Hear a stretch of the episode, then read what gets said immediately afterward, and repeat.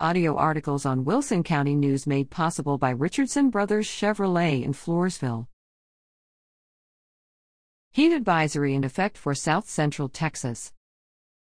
A forecast for high temperatures of 100 to 107 degrees for Tuesday and Wednesday has prompted the National Weather Service to issue a heat advisory for South Central Texas. In addition, low humidity combined with winds of 10 to 15 miles per hour and gusts of 20 to 25 miles per hour increase the likelihood of fires. The Weather Forecast Office for Austin and San Antonio urges people to drink plenty of water, limit outdoor activity to early morning or evening. Take frequent breaks out of the sun. Check up on relatives and neighbors.